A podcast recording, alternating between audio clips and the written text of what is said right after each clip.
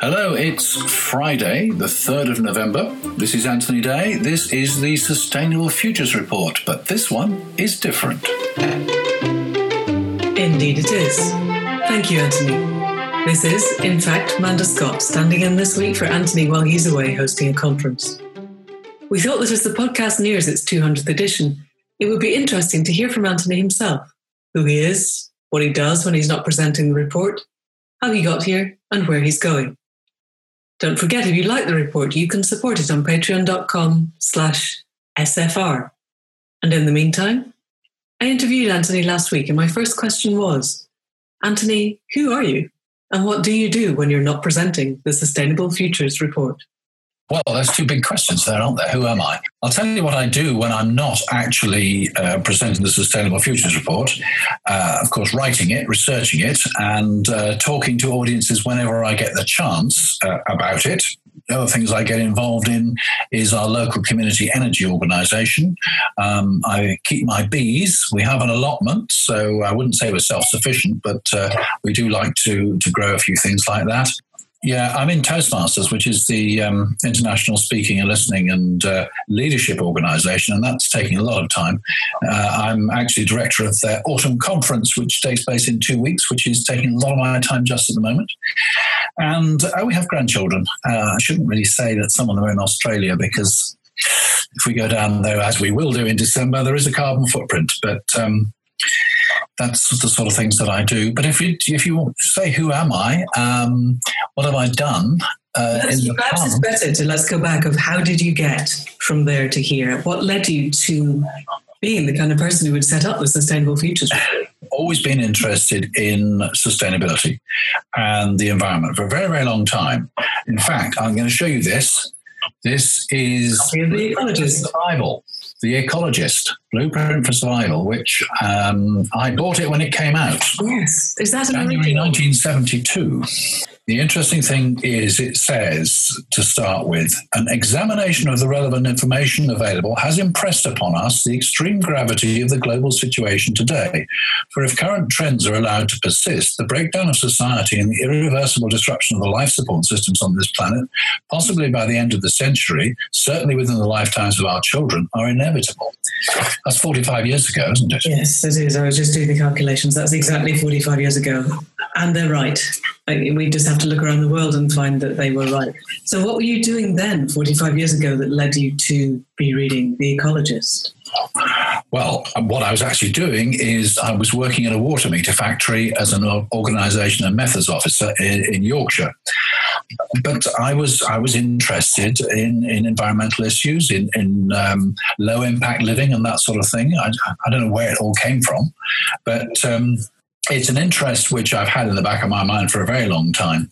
And uh, what actually crystallized it was much more recent when I read a book called The End of Oil, uh, talking about peak oil. And I realized that there was going to be a problem there if we were totally based on fossil fuels and we were using it faster than we were replacing it with new discoveries, it was going to be really, really serious. Of course, the world's changed an awful lot since then. Well, fracking has revolutionized oil and gas in the States, and there have been techniques which mean that um, we can recover far more fossil fuels. But we've also realized the dangers of using fossil fuels and we've developed renewables. Um, I went back actually to 2007 when I started doing the Sustainable Futures Report, or at least I started doing podcasts. I didn't call it that then.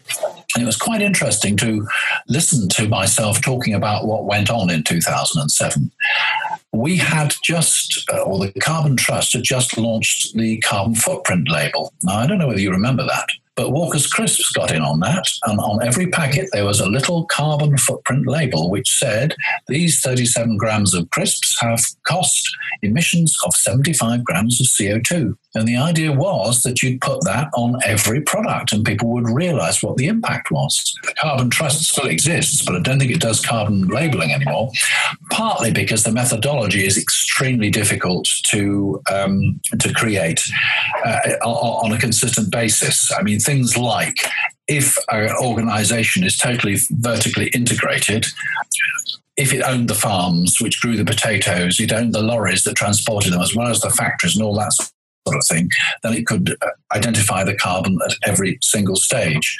But if it didn't, then it got messy and, and, difficult. And I think that's why it never took off. But at the same time, and I'd forgotten all about this, Ed Miliband was saying that everybody in the country should have a carbon allowance. And the idea was that you had um, everybody was given carbon credits. And if you wanted to fly off for Australia and you hadn't got enough carbon credits, then you'd buy them on the market. And this was a way of redistributing income because people who wanted to go on exotic holidays would buy the credits from people who hadn't got the means or the interest in going on these exotic holidays, and they would make money out of these carbon credits, which the government had given them for nothing. But that's an idea which uh, is lost in that time, doesn't it? Yeah, it might be worth reviving. I, one of the reasons I think some of us thought that Ed Miliband would make a good leader of the Labour Party was that he was an exceptionally good environment minister. He was, yes, he was, yes. And he had yes. really innovative ideas. He just wasn't the hierarchy of the party at that point didn't let him do anything with them. Um, and obviously, when he became leader, that all evaporated, which is incredibly sad. Do you think either of those, the carbon footprint label or carbon credits, might be something that would be worth reviving now, or is it too late? I, I think that there are too many difficulties with the carbon label for it to actually uh, be introduced. But I think carbon credits is quite a good idea. Um, I've talked on the podcast a few times about a universal basic income, and there is quite a lot of chat about a universal basic income. That might be a way, or it might be something uh, which which is done in parallel with a universal ba- basic income. It, it's a way of giving benefit to the less fortunate people in society. Um, yes, and, it's a way of creating a currency, a parallel currency, in which the banks, one hopes, that you could change the trading rules so that it wasn't something that could be shoveled into a, a Panama account, um, so that so that it became something that effectively was a, a national but a global counter currency. And then if you were to link it to ways of producing energy that were sort of renewable methods, so suppose if we gave everybody a solar panel and they could put it on their roof, and that way they could generate their own carbon credits by creating their own energy, then you begin to have ways of currency and trading that are not linked to things that the banks create out of nothing. Yeah. Yes. I think would be quite exciting. Yes. Well, maybe that's something that could be done, but it's there is no political appetite at the moment. Everybody is unfortunately totally focused on Brexit, and yes. I don't want to talk about that because we could no, talk no, about no, that all afternoon. We could, and we would lose a lot of time and bounce our heads off the walls. But all, okay. all I would say is it's taking a, a, an enormous amount of government time, of civil service time, and money, and um, both of which could be used better elsewhere. Yes, yes. In every in every sense, it's a catastrophe. So yeah. yeah. Anyway, so how did you come to set up the Sustainable Futures Report? What was your what was your aim, and how did you get to do it? Well, I think the aim was to raise my profile, also to develop credibility. And I think it's done that in that I can now turn around and say I've done nearly 200 episodes. Uh, I was wrong when I said on the latest um, episode that I was about 224. I thought I'd done more podcasts than, than blogs, but in fact, it's the other way around. I've done 196 so far. So, um, but it does seem to be raising the profile because I've had people approach me and say that they want to appear on the um, Sustainable Futures Report. I've got uh, an interview with the International Copper Association, which will come out on the 1st of December. I've got an organization, a humanist organization, which wants to talk about the sort of challenges from sustainability in a humanist context. Uh, I've also got an organization which is in nuclear fusion, and they want to talk about things uh, as well. So, magical technology that is always 40 years away. That would be really interesting. Uh, well, yes, uh, but I've had somebody else who, who contacted me about that a while ago, and I'm very remiss that I haven't actually followed up on him because um, I went back with that response. Oh, yes, yes, it's the one that's always been 40 years out. And he says, no, hang on, things have changed. Really? So I, I, need to read up on what he sent me because yeah. um, that could be interesting. In fact, the whole uh, field is very interesting because while Hinkley C, which is going to be the most expensive building site in the world yes. and isn't guaranteed to work. And will cost us electricity at twice the current rate, yes. guaranteed to the French and the Chinese. Yes. But the other thing, of course, is um, the neighborhood nuclear reactor. Now, the average person is probably not going to like that idea, but we in the UK apparently are leaders in producing compact nuclear reactors, the type that run submarines. And people live in nuclear submarines right next to nuclear power plants, and they don't suffer any um, ill effects. So I feel if we could put uh, something like that, um, you know, it'd be a few shipping containers at the end of a street. People wouldn't know what it was or, or, or, or why it was there. But uh, that might be a way forward. I don't know would have to be very protected in terms it would be a terrorist target wouldn't it? Can you imagine the shipping container at the end of your street and what happens when somebody decides to run a car bomb into it? Oh yes. Oh yes. Yes you'd have to um, uh, you'd have to take precautions. But of course it, would be so so much smaller than a, a traditional nuclear power station that uh, well yeah, obviously one has to think it through. and nuclear fusion, I feel it, it really is closer. It's a lot safer. Yes, it is. Yes, it is.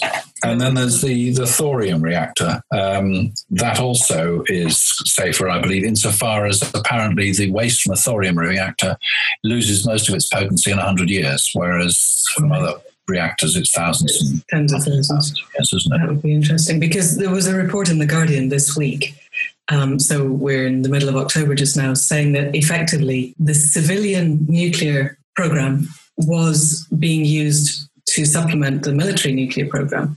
And that if it wasn't the case that the military was surviving, the military nuclear program was surviving on the back of the civilian one, the civilian one probably wouldn't exist. Yes. So if we move to thorium or nuclear fusion, then they don't have any impact on the military. And it would be really interesting to see how much the government suddenly loved nuclear if it didn't have the Department of Defense behind it saying, yes. come on, guys, we need this stuff. Yes, yes, but it's not as though we're using up our armory, is it? Every nuclear bomb that's been made since the Second World War uh, has, has, not been used. Yeah, yeah. Um, and I would have thought if they need to restructure them so they work in a different way, they could they could use the existing stock. But then I don't know. I'm no expert on that sort of thing. Yes, yes, that's interesting, isn't it? We need to look into what they're actually using it for. Yes, yes. So when you set up the Sustainable Futures Report, it was to raise your profile. Yes. And obviously your your reach is extending across the world and is growing every day. Yes. Um, what is what are your aims now? Your profile is raised and is increasingly raising. Where are you heading with it? Well, I'm looking for the opportunities to actually go and stand on a stage in front of an audience and um, uh, present the ideas. Um, to be honest, I haven't done any uh, sustainability related presentations for quite a long time. Um, but um, uh, and the thing is that every time I do a presentation, it's it's different because the world is changing. I mean, I have a lot of colleagues and friends in the Professional Speaking Association, and many of them have a theme, and they're producing the same presentation again and again because the truth their truth is constant and it's what they do. They're the person who talks about better presentation skills, or they're the person who talks about improving your sales, and they're very good at it.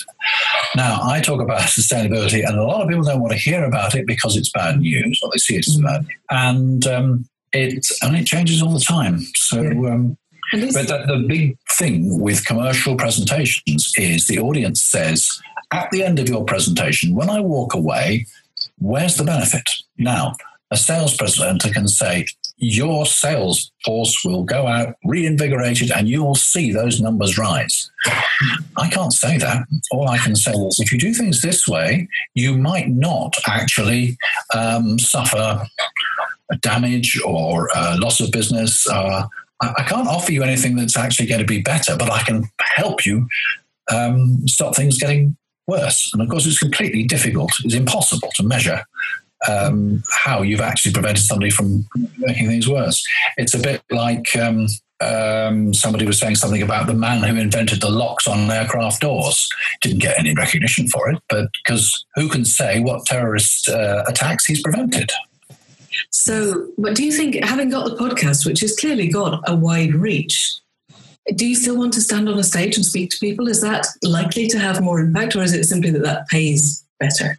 Uh, well, hopefully that pays better. Yes, uh, it's also partly that it, um, I enjoy interacting with a live audience.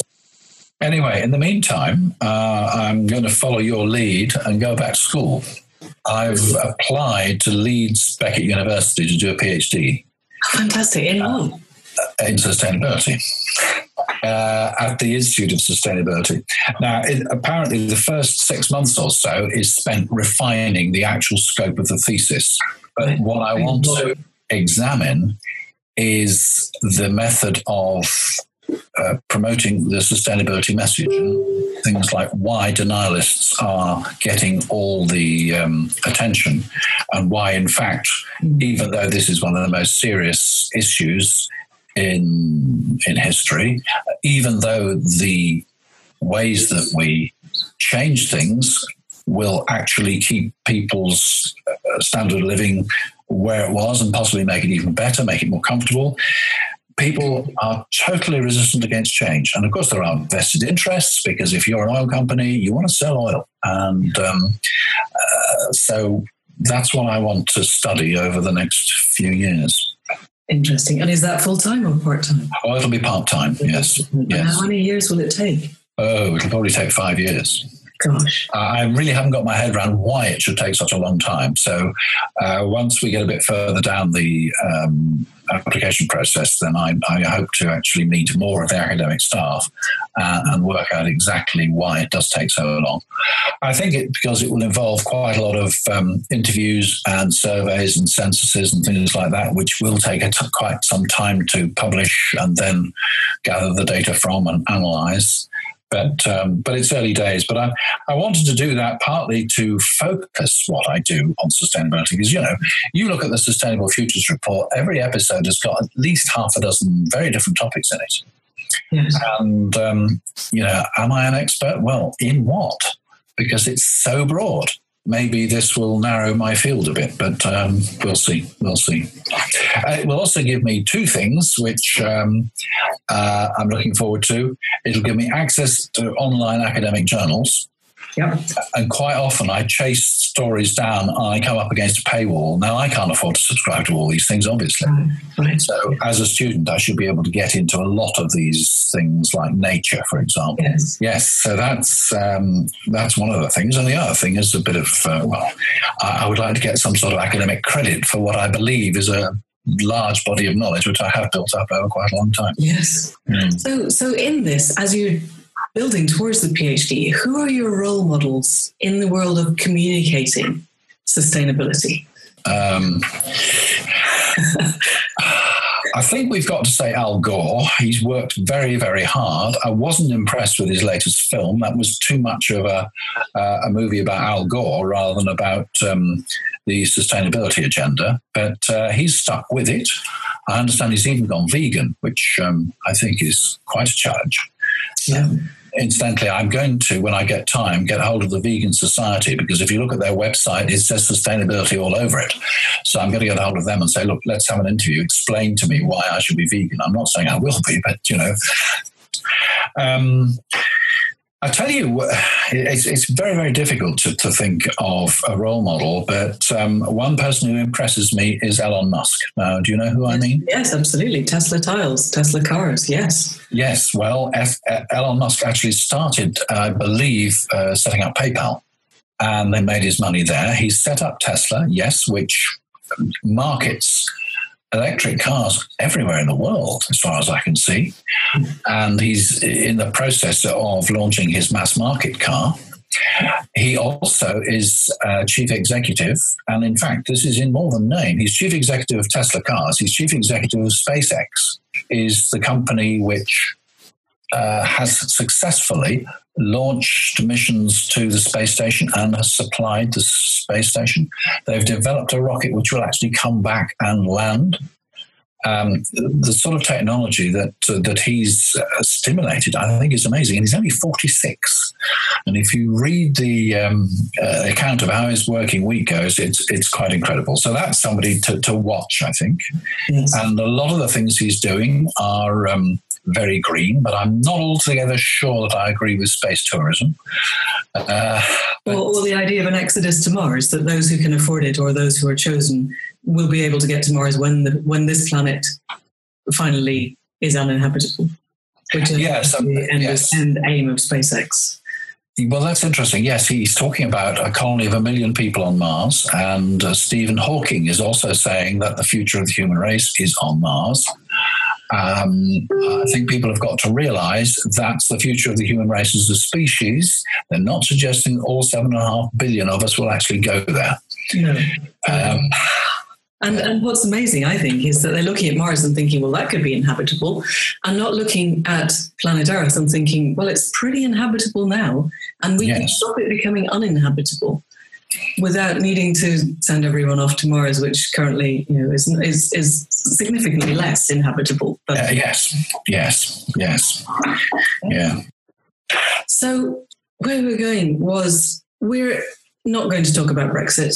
We're not necessarily we're not going to talk about Trump, but the world is in the state that it is in. The denialists are have some very strong arguments to which a lot of people are listening, and our culture is not giving everything that it has to reversing the impacts of climate change and to mitigating further carbon losses.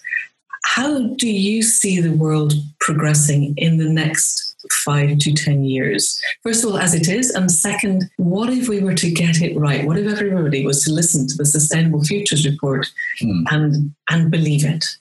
Well, are people going to make the, uh, radical changes in the next five to 10 years? I think not, you know, because looking back at 2007, an awful lot of books were being published at that time about climate change and environmental issues.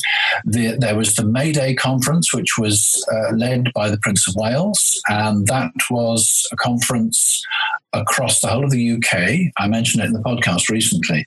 It was uh, networked with video links to half a dozen or no, probably 20 different places across the United Kingdom. And the following year, they did it again. And the year after that, they did it again. And each year it got smaller and smaller, and they don't do it anymore. Um, we've seen uh, George Osborne change the rules on uh, car tax because we did have a whole range of different um, uh, car tax bans dependent on the amount of CO2 which the cars emitted. Every car is exactly the same unless it's pure electric. So people have just sort of thought, well, well, they don't think about it anymore. You're going to buy a new car. Are you concerned about emission? No, not at all. Well, why not? Yeah.